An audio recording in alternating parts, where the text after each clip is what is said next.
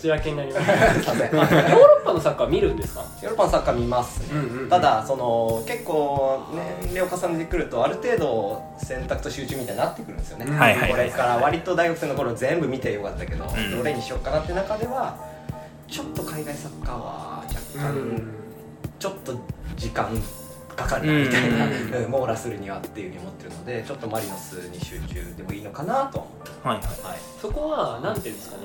そのさっきマリノスに関しては選手表っていうものとすごい密接に結びついてる話を聞いたんですけど、はなんかそういう視点とは違うもので見ているっていう意識はあるんですか？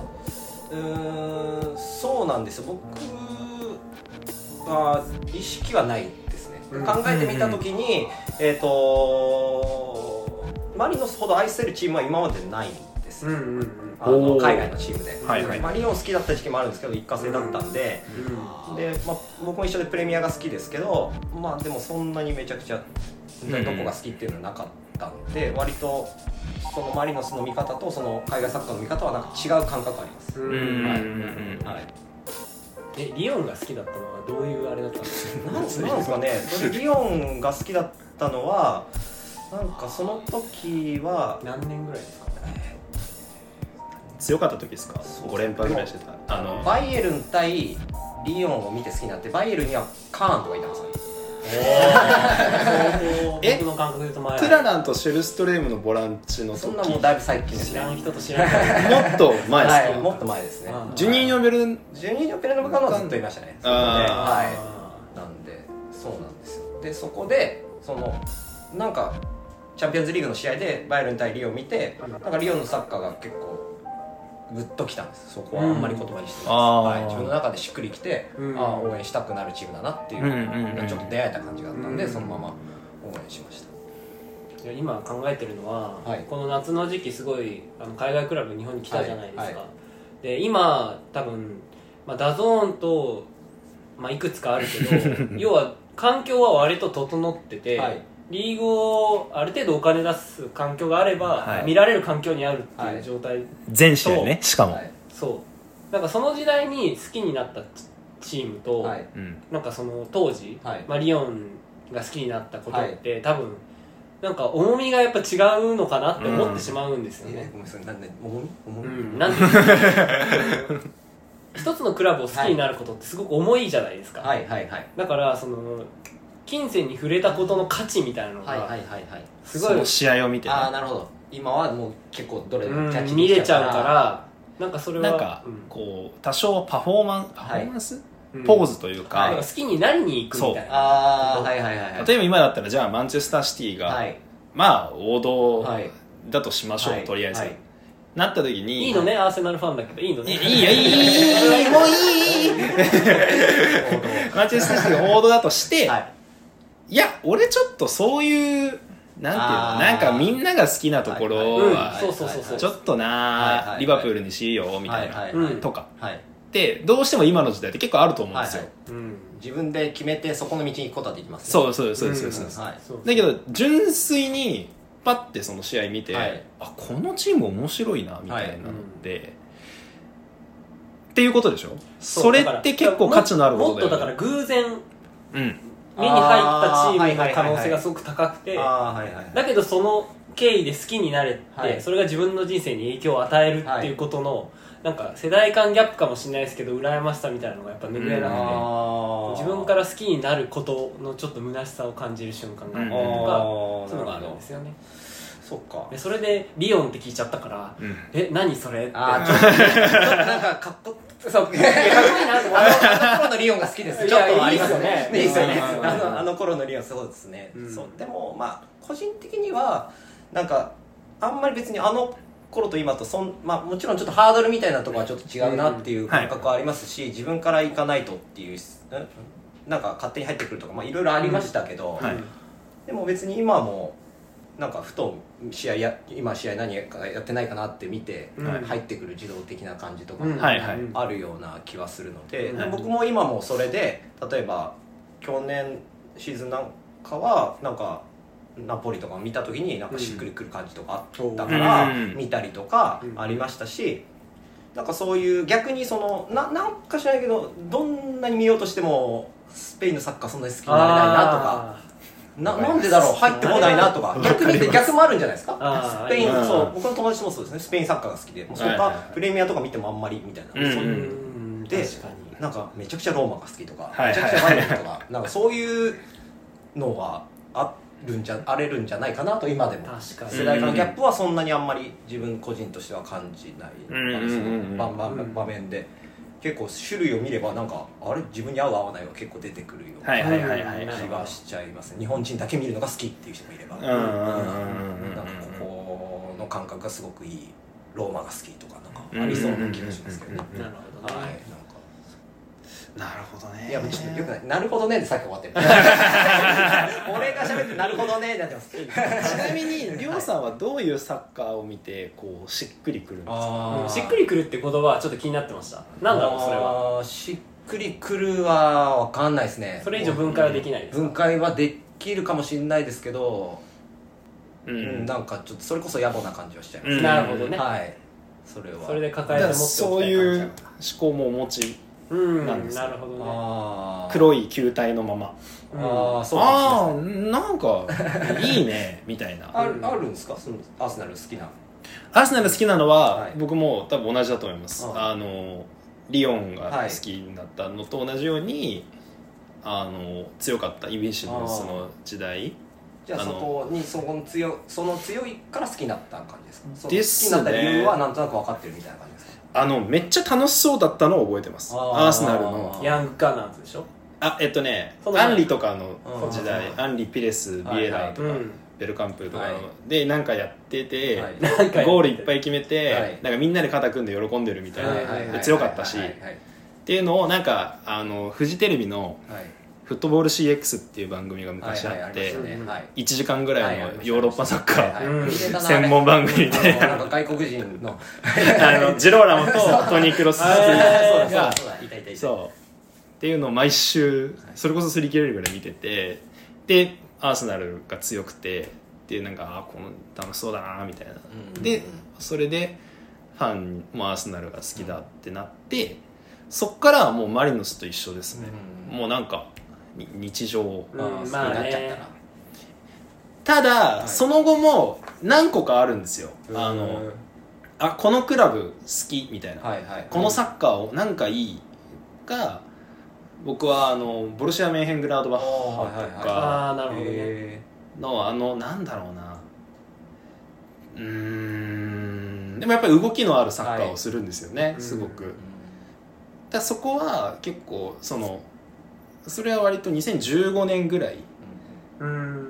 なんか僕もそれマンチェスターシティ戦かなんかを見て、なんだこのチームはみたいな、うん。まだジャカがいた頃なんですけど、はいはいはい あのそういうのは結構ありました、うん。ううん。んなるほどね。そういうかっこいいチームってありますよね、はい。あの時のリオンみたいな、うんちょっとそのフランスリーグだけど強いみたいなうんうんうん。感じで、まあセリエとか見た時に、まあ、ナポリ強くなりましたけどナポリもそうだしアトランうん。アタランタとか、うん。あの辺なんアかタランタがそこに入ってる。イメージとして。最近のアタランタですか？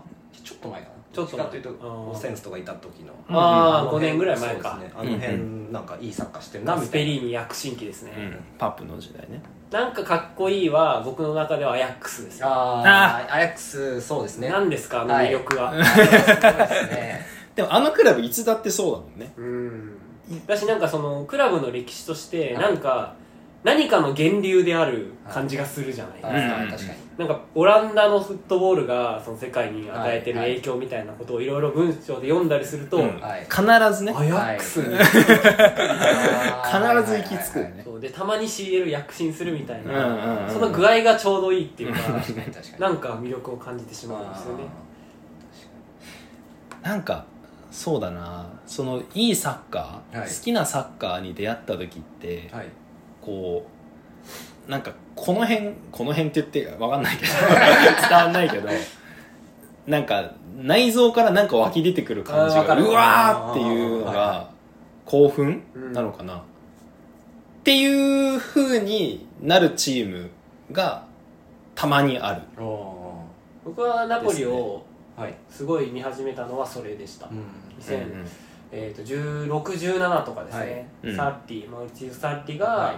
監督をやっていて見たことあります？サッティの試合。そうですね。まあそんなもなんていうんですかね、はい。あのサッカーは何と表現したらいいんだろうすごくこうなんか人間がやってるものと思えないんですよ、はい。なんか、ピッチ上に三角形がたくさんできて、はい。うんでなんか整然としてるんだけど躍動感があってみたいな、そういう自分にはなかった側面をなんかそれこそ深夜のあれ DAZN かな、 DAZN で見ててはい。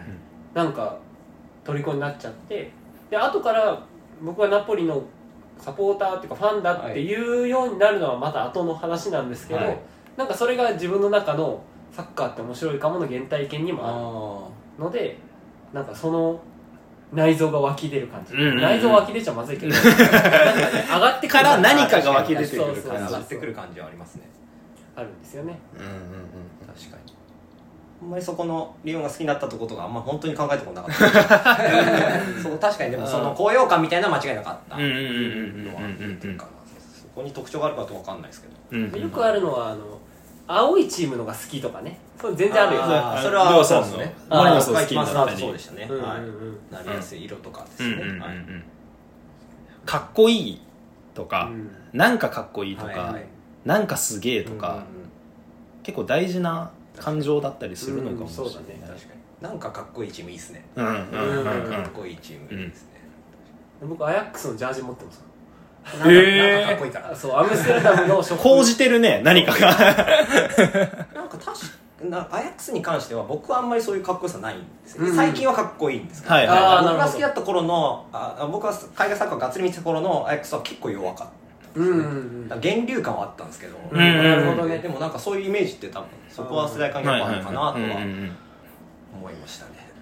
でもなんかそれで言うとアンジェ・ポステコグルーがマリノスに来て最初の試合初期に見た時の感覚ははい。その初めてボルシア・ミュンヘングラードバッハを見た時の感覚に近かったですね僕は。そのあ高揚感。それはー直接的に訴えかけるものがあったってことか、うんうんうん。それも完全に同意ですね。もうちょっと違ってもうそそうこ俺自分の中で確かアンジェ以降以後みたいになっちゃってますね、そこ、うん。それまでは割とそのな、まあ、振り返ってみると惰性感もあったかもしれないですね、うんうんうんうん。中から急にちょっと愛が増した感じがありましたね、うん。はい。そうそう。もともと好きなクラブはい。心のクラブにそれができたから、うん。幸せな体験だね。え何なの？これは？みたいな。でうわーってうずうずしてよしブランコ書こうみたいな。そんな あそうそう。そうそうそう。うわーっていう感じ。なんかちょっと寂しそうですね。結構サッカーファンになる、まあ、歴が浅かったというか、はい。2010年代後半だったので、はい。サッカーを見始めたのがはい。そのマンネリがあってのアンジェに殴られたみたいな感じはないんです。なんか気づいたらアンジェのうんやっているマリノスを見ていて、うん。うんまあ、ある種それは血肉化してるのかもしれないし、うん。だからなんかスタンダードはそっちに寄っちゃってるというかうん。もうアンジェからまあケビンのマリノスを見た時期っていうのが自分のサッカー史の中ですごい占めてるから、はい。うん。それはなんか逆が今度あるのかもしれないし。あー。ああーなるほどね。戻った時にとか。そうそうそうう。ん。そこで冷めたりとか。あれは良かったなもあるのかもしれないし、はい。あれ実は俺アンジェのサッカーあんまりかもって、はい。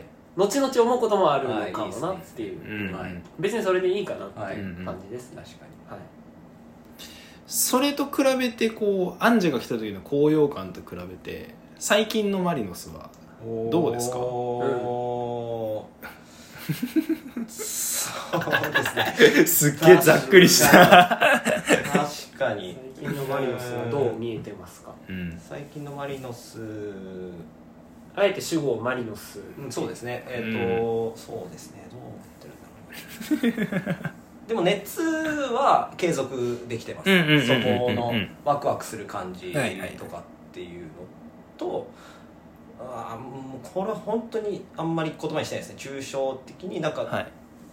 ちょっと若干頭打ち感を感じる。閉塞感みたいな感じも同様にえー、と特に、えーこのシーズン後半になるにつれて思うう。んうんなってうんいううん。スタートはそうでもなかったんだけどなみたいな、はいはいはいなんですかねこの先に何があるんだろうっていうのがはい。見えづらい感じがする、うん。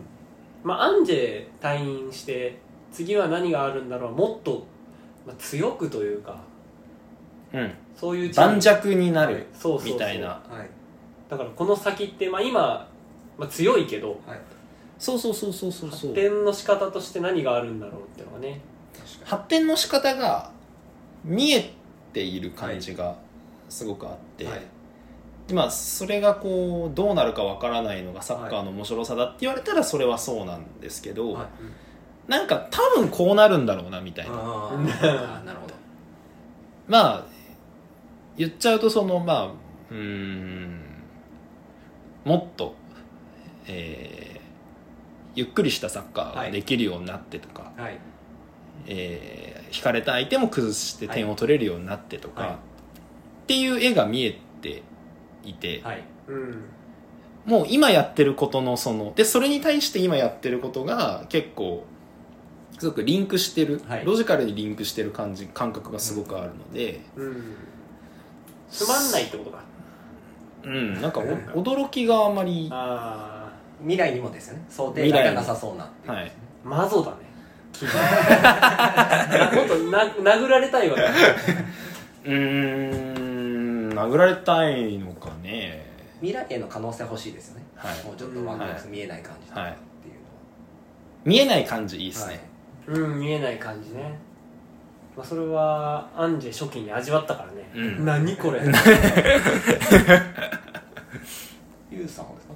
うんそうですね。なんかもはや僕はなんかマリノスの歴史とすごい同期し始めてるので自分が。はい。なんか自分がこうあってほしいとかは最近はあんまなくなってきてて、もはやなんか何が起こってるのかをただ見るだけみたいな感じにはなってきてるんですけどへだからこうあってほしいとか最近はあんま考えないようになってきましたね、うんうんうんうんこうなるんだろうなはあるにしてもうんうん別にそれが予測できてしまうことに対するうーんなんかネガティブな感情はあんまりないかもしれない。うんうんうん。ー響きとしてあんま楽しくなさそうです。ですよねなんか。だからそう。はい。僕は楽しくなくてもいいのかもしれない。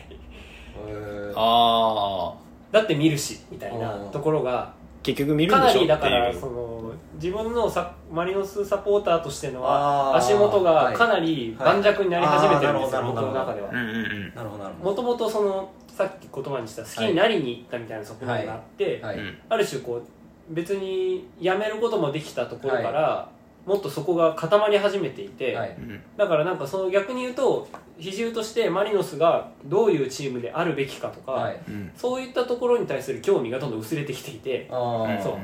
別に自分がそのスタジアムに行って試合を見るそれで完結してるみたいな、だからど。うしようもないサポーターになりつつあります。ど割と今までは好きになる理由が必要で。うん。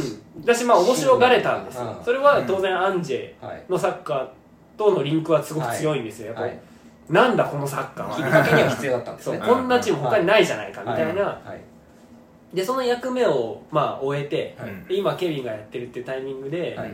まあ、つまんないっちゃつまんないのかもしれないけど、はい。うんつまんないけど見ますけど、うん。あーそこで離れる感じになってないってことは確かに定着してる感じうんそうなんですね。はい。だから困ってます。悪いの？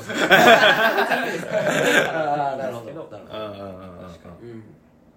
そうですね。なんかさ冷めていかないのかな？あ大丈夫？あいや冷めるのかもしれああないまあそこもなすがままうんどうなるか見てみようじゃないか。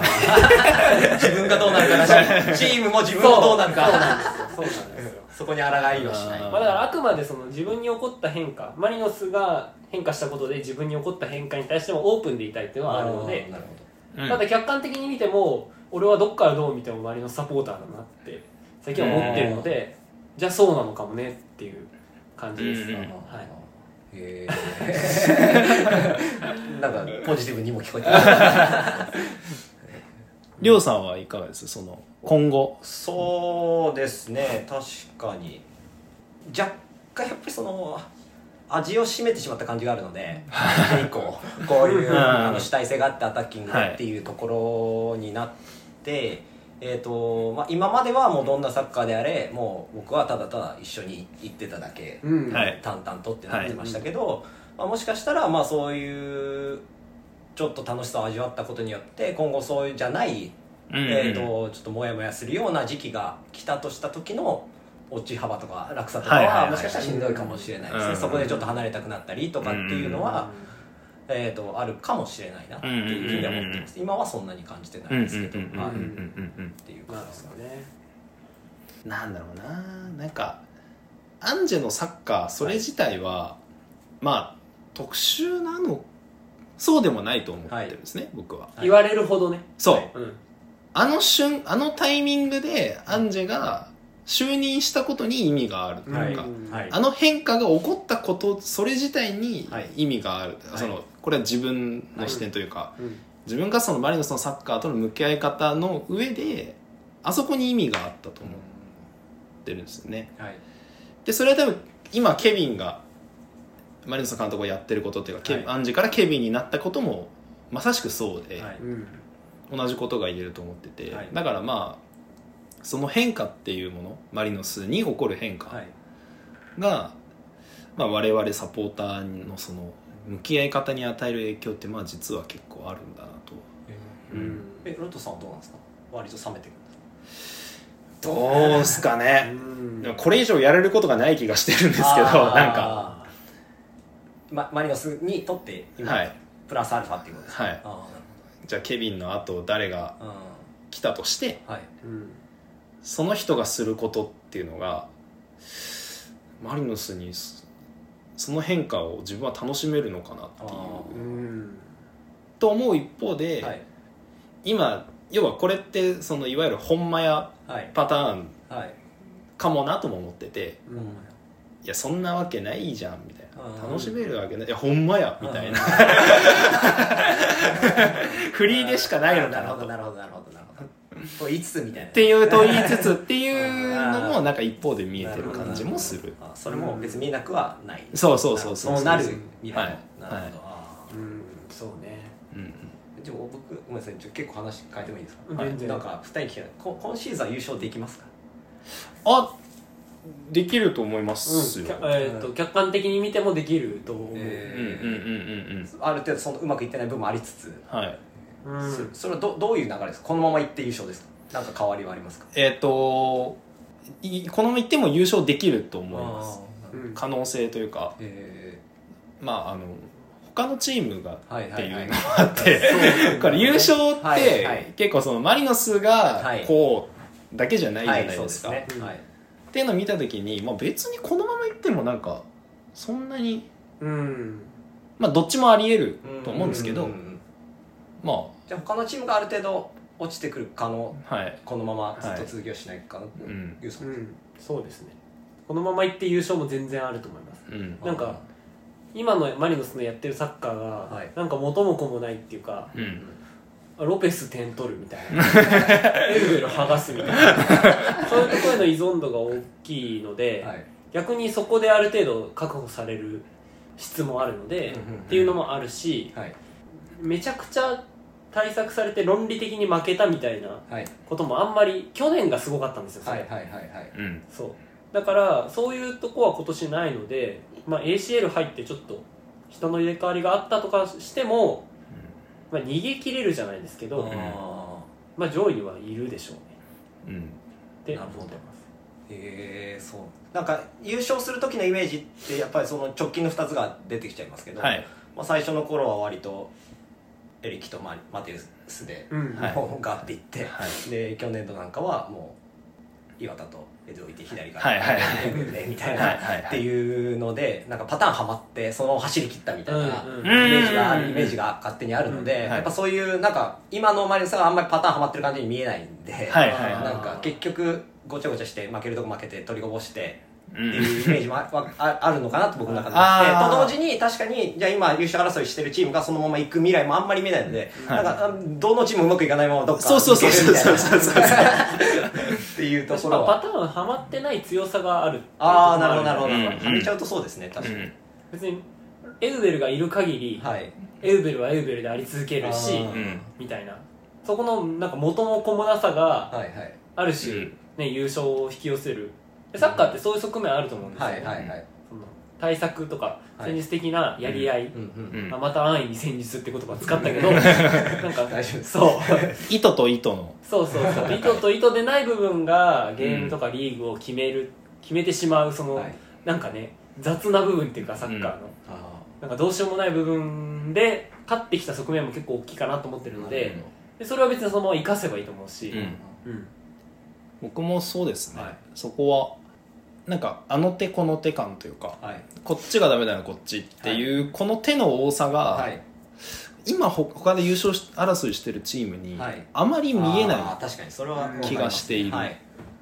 まあ名古屋がちょっとそそっち系かなとは思ってるんですけどどどっちですか？あの要は二の矢三の矢はいはい。があるようなはい。チームだと思うんですけど、はいまあ連動の部分でちょっとなっていうぐらい、うんそう。で、まあ、基本的にはこのままでっていうのはじゃあ明確なパターンがなかったとしてもある程度23個なんかちょっとはい種類ダメだった時のパターンがあったりとか、うん勝ちはい。そこで何とか勝ち点拾えるとかっていうのを積み重ねる総合力みたいにすると、はい、うん。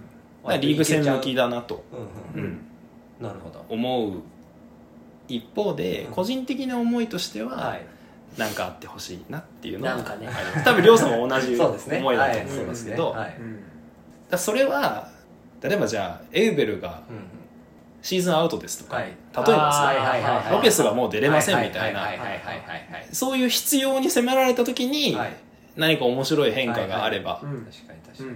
うん良いかなとなるほ思いますが、そっちの方が面白いっちゃ面白いね、うん、っていうのが見たいどなるほど。のはある確かにお二人に聞いてる限りなんか別に優勝そんな大事じゃない大事ですけど。ああのはい おっしゃる通りです。そこ、はい。そこじゃないっていう、はい。そこ聞いたことに対してちょっとえ？っていう感じもあるから、あそこじゃないんだなって 僕もそこじゃないんですけどただ、は結構僕の中では優勝大事です。その中で勝ち切るっていう、まあ、どん他弱かったらラッキーみたいなうんうん。感じの勝ち方だとしても、僕の中では結果じゃあ2連覇みたいなな,、うんうん。なることもうーん大事だと思ってるのでその中に未来は欲しいなとは思います。けど、はいはいはいはい。なんかそこでお二人はより多分そこじゃないんじゃないかなって 話しててうん。自分の手応えのななさから思いましたそれは多分まだ8月だからってのもあると思う。あまあまあ早い。それもあるかもしれないですね。早あ確かにちょっと早いですね。まだそれを語るべきフェーズじゃないっていうか。でも意外ともう試合数残り10試合とかなんですよね、はいそうだね。実は。そうです。うんうん。そう。でもそあのそれもわかる。まだ暑いし。そう。ですよね。まだ暑いし。まだいろいろあるし。まだ何も始まってない。んうんうん。確かに。そうですね。それはでもそれはわかりますね。でまあ多分10月に多分同じ質問をされた時に、より何か。答えが変わるかもしれそうないです。すちょっと。でね乗ってる可能性もありますね。はい。そうだ確かに。ねいやもうなんかいけるかとかじゃなくて行くっしょみたいな、うん。なんか言ってる可能性は全然ありますね、確かに 意外とみんな優勝を求めてるんでしょうね、うん。そういう人のが多いんだろうなっていうのは、自分との距離感で感じることが多いね。温度差俺ら俺らは冷めてんだろうなって、いやまあまあそれもね。うん別にそれでいいんだ、はい。い、いんですけどね、はい。はい。まあなんだろうその優勝というものをはい。一つのファクターというか、はこのチームに起こるイベントとしはい。て据えるとかなり重要なはい。ターニングポイントになりえますよね、はい。そううんうんでロトさんの中で割と選手面で可能性はないですか？ここからこの選手一気に変わりそう。うわーその話面白い。可能性、はい。伸びそうな選手ってことうですか？わそうですね。何かそのマリノスの結果をもたらすまでにはいはいはい。こここが良くなればでもいいですし可能性の話でもいいですし、僕はね、はい、山根陸ですね。おー。陸。お彼のまあ単純にそのジョエルが移籍して、はい。まあボランチ3番手じゃないですか、序列が上がってはい。出場時間が増える中で、はい。今その彼が抱えてる課題として、まあ、強度の部分、はい。ボールを奪うとか、はい。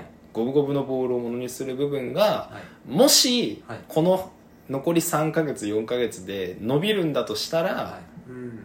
これはすごいなっていうのはあるんですけど、うんそんな簡単そんな簡単なもんじゃない。ではないよなっていうのもあるんですけど。まあでも単純にそのあの彼がいっぱい試合に出てはい。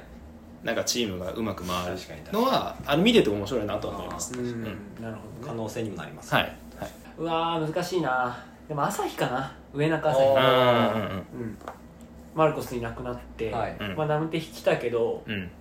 まあ、ちょっと最近出場機会を逃していてはい。もともとあのポジションストライカーのポジションではい。できることっていうのを長崎で示していた中で、はい。うん。まあ加入1年目でまだうん。半年ぐらいで、はい。お互いの相互理解もあんま進んでなかったタイミングで、うんはい。だんだん居場所も多分でき始めるし、はい。これから、はい。はい。で、まあ、ロペスちょっとお疲れのタイミングもあるし、はい。でこれから ACL も増えるみたいなところで、多分彼はすごく自信を持ってるんですよね、はい。自分に、でそれを結果に変えることでうんもっと伸びると思う。多分そういうキャリアの進め方をしてきたんじゃないかなと思はっていはいはいので、えー朝日10ゴールすげええそれ all competition all competition all competition 15ゴールあーああそれだったちょっとあのいやリーグ15ゴール南野的な感じですはいはいはいルヴァン男になるかもしれないしね確かにで来シーズン得点王かな それはリーグリーグあそれはリーグあやべえ。ロペスの香り どうでしょうどうでしょうねわかんないですねその辺は。どうでしょう確かに。そうわすげえな。あじゃあ同じ質問をりょうさんに。うんそうね。どう？そう来るよね。俺自分で振っといてない。最初に聞くのはずるいよ。いやそうですよね。さ考えられちゃいますね、うん。もうもう浦和戦とか見た時に、うん。僕はなんか強強度強度って言っちゃうとすごく安易なことになりますけど、うんうんうん。なんか色で見える色で見えたんですあの試合は。ヒートマップヒートマップみたいなことで。浦和でいう右のその酒井宏樹と、はい。伊藤敦樹と、はい。あとちょっと小瀬間でも流れてきててで左こっちの左にはエウベルと長門と鍋子みたいなはい。のでなんかすげえ色薄くて、はいはいはい。色がめっちゃ濃くて。あー。だからそういうふうに見るとなんかボールがやったらこぼれる相手に。うんうんうんうん。プレーがたん、あのー、1個あったとしても結局最終的にボールがこぼれてる、はい。みたいなっていうのが、えー、となんかその色合いが薄いなっていうふうにうんうんうん。感じる試合が現場で見てると思うので、なんかそれってなんとか ならないのかなとはいつも思ってるんですけど、うんルヴァンの試合とか見ても割とその代わりとなる選手が結構そういう小評が多い。そうですはいはいはいね。サブで出てくるメンバー、うん。そう山根しかり、榊原しかり、うん。まあ、木村木村木村とかも含めてなんか結構ちっちゃい人が多いなってはい思ってなんかそこってどうにかならないのかなとか、うんまあ、僕の中であんまり結論は出てないんですけど、うんうん。なんかそういうまあなんか渡辺浩太と木田のボランチっていうところに対する予測とか、その反応とかの速さを見ながら結局こぼれる相手にこぼれるボールとかっていううんのもその相手次第ではあるなっていうのがすごく気になってるんで、まあねうん。確かに。そこじゃ背高い人誰かっていうとあんま何も出てこないですけど、はいはいはい。その誰かディフェンス一人上げるとかになっちゃうかもしれない普ですけど、通はそれぐらいサイズのあるボランチはいますよ。どのチームにも一人はね。そううんです、マリノスにもいたし。うん。セルティック行っちゃったけど。あそうですね。あそこ大事でしたね。うん。そうですね。そこでまああのある程度西村もいるのでそこでちょっと補,、うん。補強してくれてる部分ありますけど、じゃあ全体的にそこで薄い薄いのが気になるのでなんかそこなんか解決策見せてくんねえかなみたいな、うんうんうんそれは自分の中ではあんまり出てないですけど、あんまりそれで畑中ボランチとか言いたくないです、うんないですけどだ誰かあげるとか言いたくないですけどなんかすごくちょっと気になりますね。そこは、はい、で僕はその一個ブーストをかけるとしたら、はい。コンバートは結構あると思ってて、はい。はい。このチームってずっとそれをやってきたじゃないですか、アンジェの時から、ね。誰だ？誰かいましたよね、まあ、西村拓もそうだしそうでマルコスもそうですよね。そうですよね。はい。だそれがなんかあるとはい。一個かかる感じは、うんね。だそれこそ分かんないです。畑中は本当にボランチそうかもしれないし、っうん。ていうサプライズはやっぱり欲しい。確かに。まあ確かに猪木を真ん中に置いたのはあちょですよね。そうそういうところですよね、まあ、はいエウベル左右変えたりとか結構やってましたよね、はい。はい。ヤンマっていうもそうだし、うん。そういうのはあるかもしれないですね、うんうん盤石のチームってあんま面白くないしね。そ確かに。うん。ういつも同じようにさ確かに確かに。かやって勝ってもさ確かに確かに。まあなんかね。まあね。やっぱ村上優飛じゃない？ああいいですねいいですね。いいですね。いいですね。うん。そういいですね。夕日の右サイドバックね。うん。まあ、だからこれからカップ戦との兼ね合いもあるから、はい。全体的に出場機会が確保されるんで、はい。はいそこで見出せるというか試されるものもあるから、うんうんどうなるんでしょうね確かに。まあ、前提としてそのやっぱアタッキングフットボール攻撃重視みたいな感じなんで、はい。パッチワーク的に補強をするようなことって多分あんまりやらないんで、確かに確かに。あくまで優先事項ははい。前というか、自分たちのやりたいことを実現するし事業にした上でそれでも微調整できるところを探す感じにはなると思います、条件があるんですね。うん。まあ、だからこそ渡辺木田でやれちゃうみたいな、はい。はい。はいはいとこもあるけど、まあ、チームに必要とされる条件がやっぱ違うんで、うんうんうんうんうんまあ、でも伊藤敦樹は欲しいよね。うんうん。欲しいください。欲しいわ。欲しいあんなの欲しいだろそれ。だいぶ楽になる 結論これでいいんか まあなんかその今回の夏のは移籍市場で、なんかまあマルコスがいなくなって、はいはい。ジョエルがいなくなってっていうところで言うと、はい。でそこであんまり取らなかったじゃないですか結局。それは一個あこれは楽しいことが起きそうだなっていう予感はしている。すごくこのスカットで勝負するんだっていうそうそうですそうですそうです。本気の気概みたいなのっていいですよね、はいはい。底上げですからね、うん確かに確かに。フルでもう使って、はい。今あんまりリーグ戦出れてないメンバーとかもはい。全部使って、さあこの過密日程どう乗り切りますか？っていう試合がいっぱい見れる。逆にそっちの方がその運用の仕方として安定性があると思う確かに確かに。うんうん。下に若手を、まあ、登用する、はまあ、年齢の話だけじゃないんですけど、はい。歴がどんどん深くなってきた選手を使えるように育てていきながら、目の前の試合も勝てるっていう、うん。今の組織の状態はすごくいいと思うし、ここでそれこそじゃあ、まあ、伊藤敦樹来たら活躍しちゃうかもしれないけど なんかね J2 からバーンってそうそうそうボランチ引っこそうそうそう抜いてボンと置いていましたでダメだった時の確かにその組織の崩れ方ってどうなんだろうみたいなことも考えちゃうし、うん満足さがありますね、うんうんそう安直なんですよそれは、安直だよ。取られたから取る。だいぶサポーターの偏った目線入ってる。マリノスがそうだからいいけど。安直になったマネさん来たら喜んじゃうよ。喜ぶ喜ぶ。それは喜ぶ